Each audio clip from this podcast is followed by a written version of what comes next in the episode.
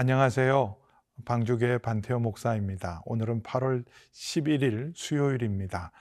코로나로 지쳐 있고 여러 가지 경제적인 또 관계적인 어려움 속에서 지쳐 있는 여러분들에게 바로 이 생명의 삶이 큐티가 생수가 되고 위로가 되고 소망이 되기를 축복합니다. 오늘 말씀은 사사기 4장 11절에서 24절 말씀입니다.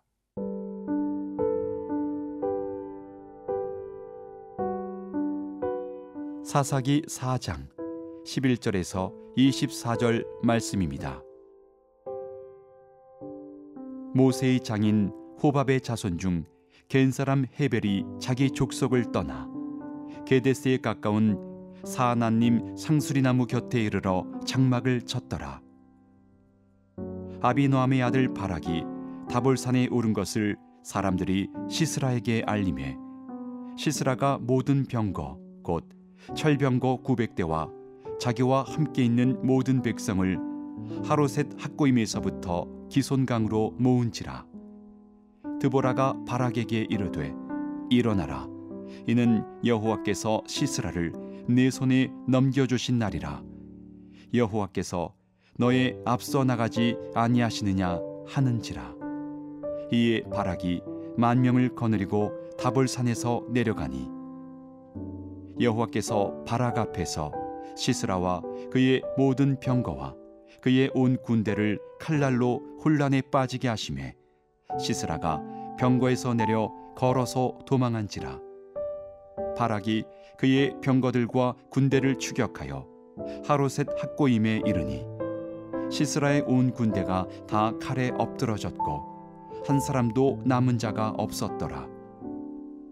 시스라가 걸어서 도망하여 겐 사람 헤벨의 아내 야엘의 장막에 이르렀으니 이는 하솔 왕 야빈과 겐 사람 헤벨의 집 사이에는 화평이 있음이라. 야엘이 나가 시스라를 영접하며 그에게 말하되 나의 주여 들어오소서. 내게로 들어오시고 두려워하지 마소서 하매. 그가 그 장막에 들어가니 야엘이 이불로 그를 덮으니라 시스라가 그에게 말하되 청하노니 내게 물을 조금 마시게 하라. 내가 목이 마르다 하매 우유 부대를 열어 그에게 마시게 하고 그를 덮으니 그가 또 이르되 장막문에 섰다가 만일 사람이 와서 네게 묻기를 여기 어떤 사람이 있느냐 하거든 너는 없다 하라 하고 그가 깊이 잠드니 헤벨의 아내 야엘이 장막 말뚝을 가지고 손에 방망이를 들고 그에게로 가만히 가서 말뚝을 그의 관자놀이에 박음해 말뚝이 꿰뚫고 땅에 박히니 그가 기절하여 죽으니라. 바락이 시스라를 추격할 때에 야엘이 나가서 그를 맞아 그에게 이르되 오라 네가 찾는 그 사람을 내가 네게 보이리라 하매 바락이 그에게 들어가 보니 시스라가 엎드러져 죽었고 말뚝이 그의 관자놀이에 박혔더라. 이와 같이 이날에 하나님이 가나안 왕 야빈을 이스라엘 자손 앞에 굴복하게 하신지라 이스라엘 자손의 손이 가나안 왕 야빈을 점점 더 눌러서 마침내 가나안 왕 야빈을 진멸하였더라. 오늘 큐티 말씀의 제목처럼 기손강에서 펼쳐진 하나님의 위대한 구원의 드라마가 기록되어 있습니다. 아, 이스라엘 백성이 또 불순종하고 아, 하나님 앞에 악을 행해서 이번에는 가난 왕 야빈의 손에 의해서 징계를 받아서 20년 동안 신음하다가 드디어 아, 하나님 앞에 부르짖고 드보라와 바락을 통해서 구원의 역사를 펼치십니다. 그 구원의 위대한 승리 드라마의 그 장소가 기손강입니다. 바로 이 전쟁의 때는 비가 오지 않는 건기기 때문에 아, 넓게 광활한 평지에서 철병거를 움직이는 전략적으로 가난 세력인 가장 유리한 장소에서 전쟁을 벌리게 하십니다. 근데 11절에 보시면 어, 모세의 장인 호밥의 자손 중 겐 사람 헤벨이 자기 족속을 떠나 게데스에 가까운 사이나님 상수리 나무 곁에 이르러 장막을 쳤다. 암시적인 거죠. 기송강에서 펼쳐진 위대한 구원의 드라마를 보여주고 있습니다. 이스라엘 군대가 다볼산에 있다는 소식이 시스라에게 알려집니다. 12절에 보면 그래서 오히려 몰살할 수 있는 기회라고 생각하고 시스라는 모든 병거를 다 기송강으로 모읍니다. 그래서 여기서 전쟁을 펼쳐서 반격하는 이스라엘 군대들을 완전히 승리할 수 있는 최적의 장소라고 생각을 했습니다. 그때 드보라가 공격 명령을 내립니다. 사실은 수비해야 합니다.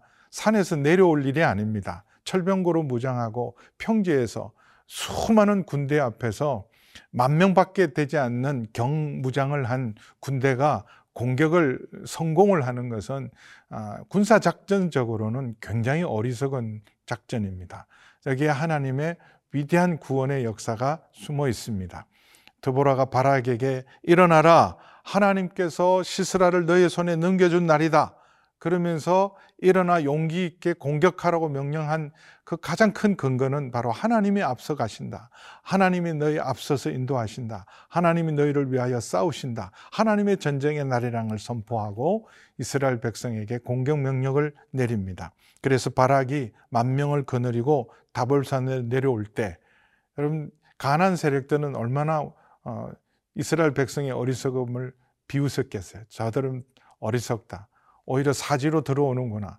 지금 다볼산에서 지켜도 이기기가 어려운데 그것을 버리고 전략적으로 유리한 곳을 버리고 무모하게 사실은 어, 죽음의 장소를 향해 사지로 뛰어드는 것과 마찬가지의 모습을 보면서 시스라와 가난 군대들은 조롱하고 멸시하고 승리를 확신했을 것입니다.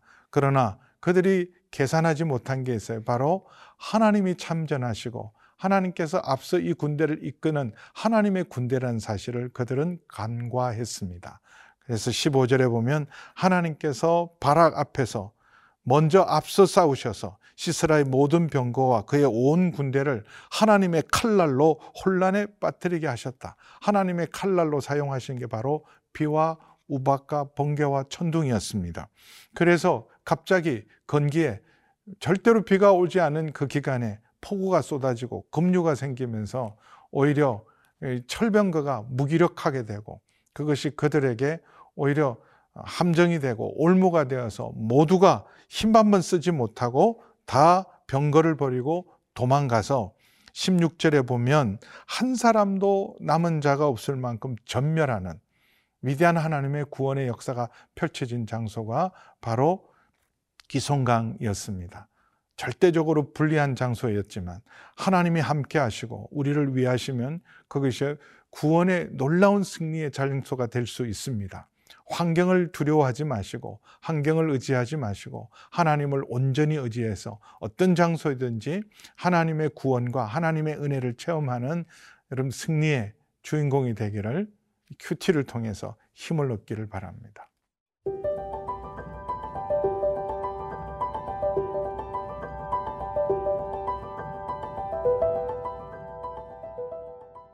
시스라는 가나안의 모든 군대를 이끄는 아, 군대 장관이기도 하고 가장 악의 세력의 아, 대표이고 사단의 세력의 머리이기도 한 자입니다.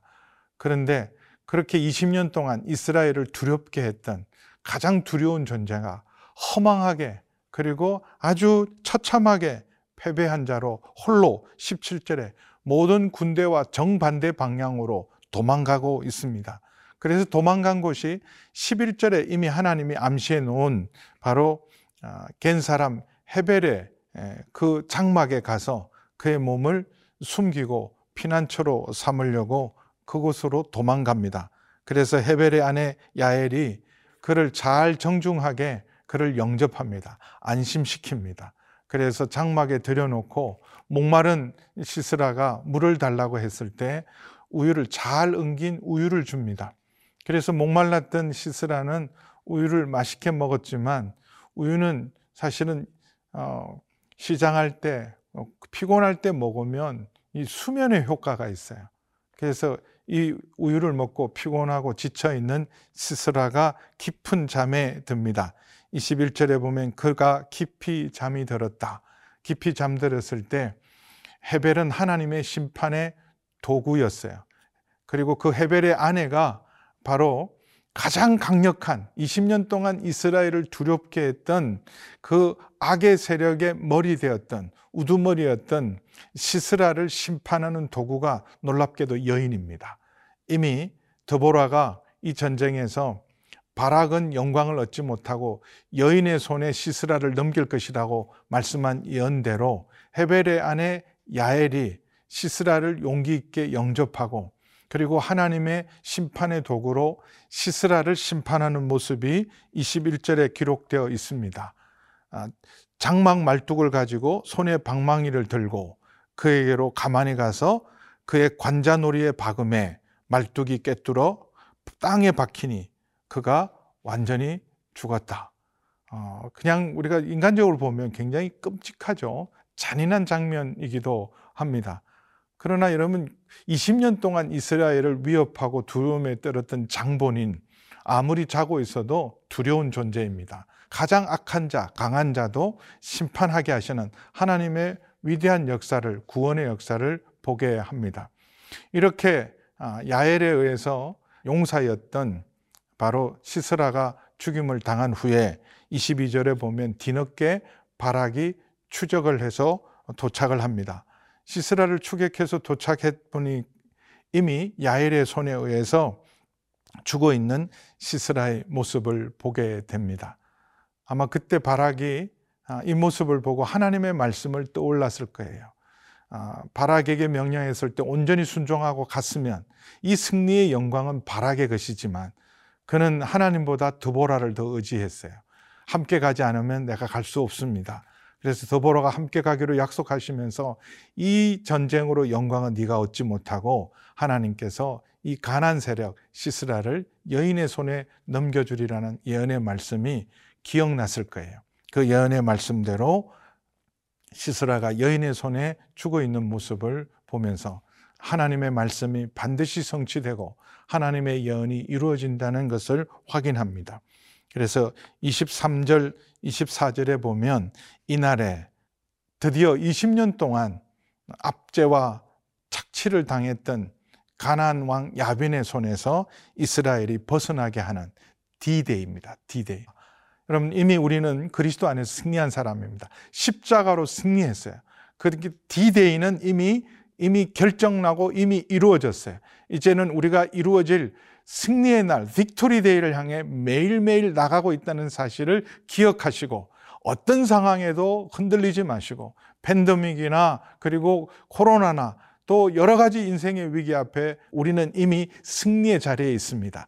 그리고 결정적인 victory day를 향해서 마지막 승리를 향해서 최후 승자가 되기 위해서 걸어가는 걸음인 걸 잊지 마시고 믿음으로 나아가는 오늘 하루가 되기를 주님의 이름으로 축복합니다.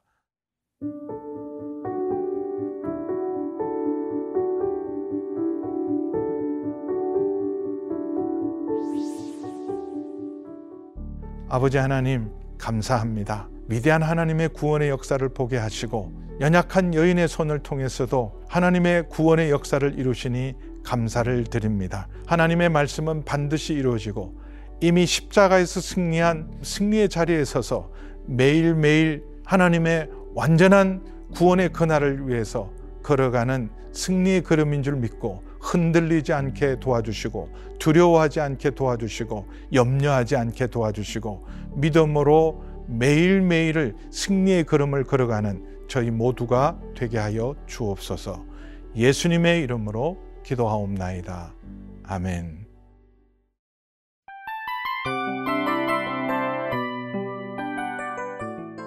이 프로그램은 청취자 여러분의 소중한 후원으로 제작됩니다.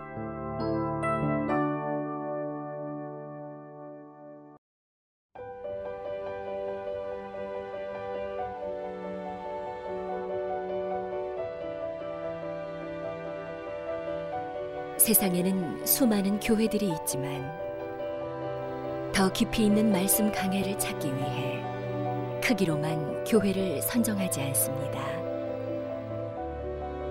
보다 좋은 영적 콘텐츠를 더 많이 나누기 위해 방송비를 받지 않습니다.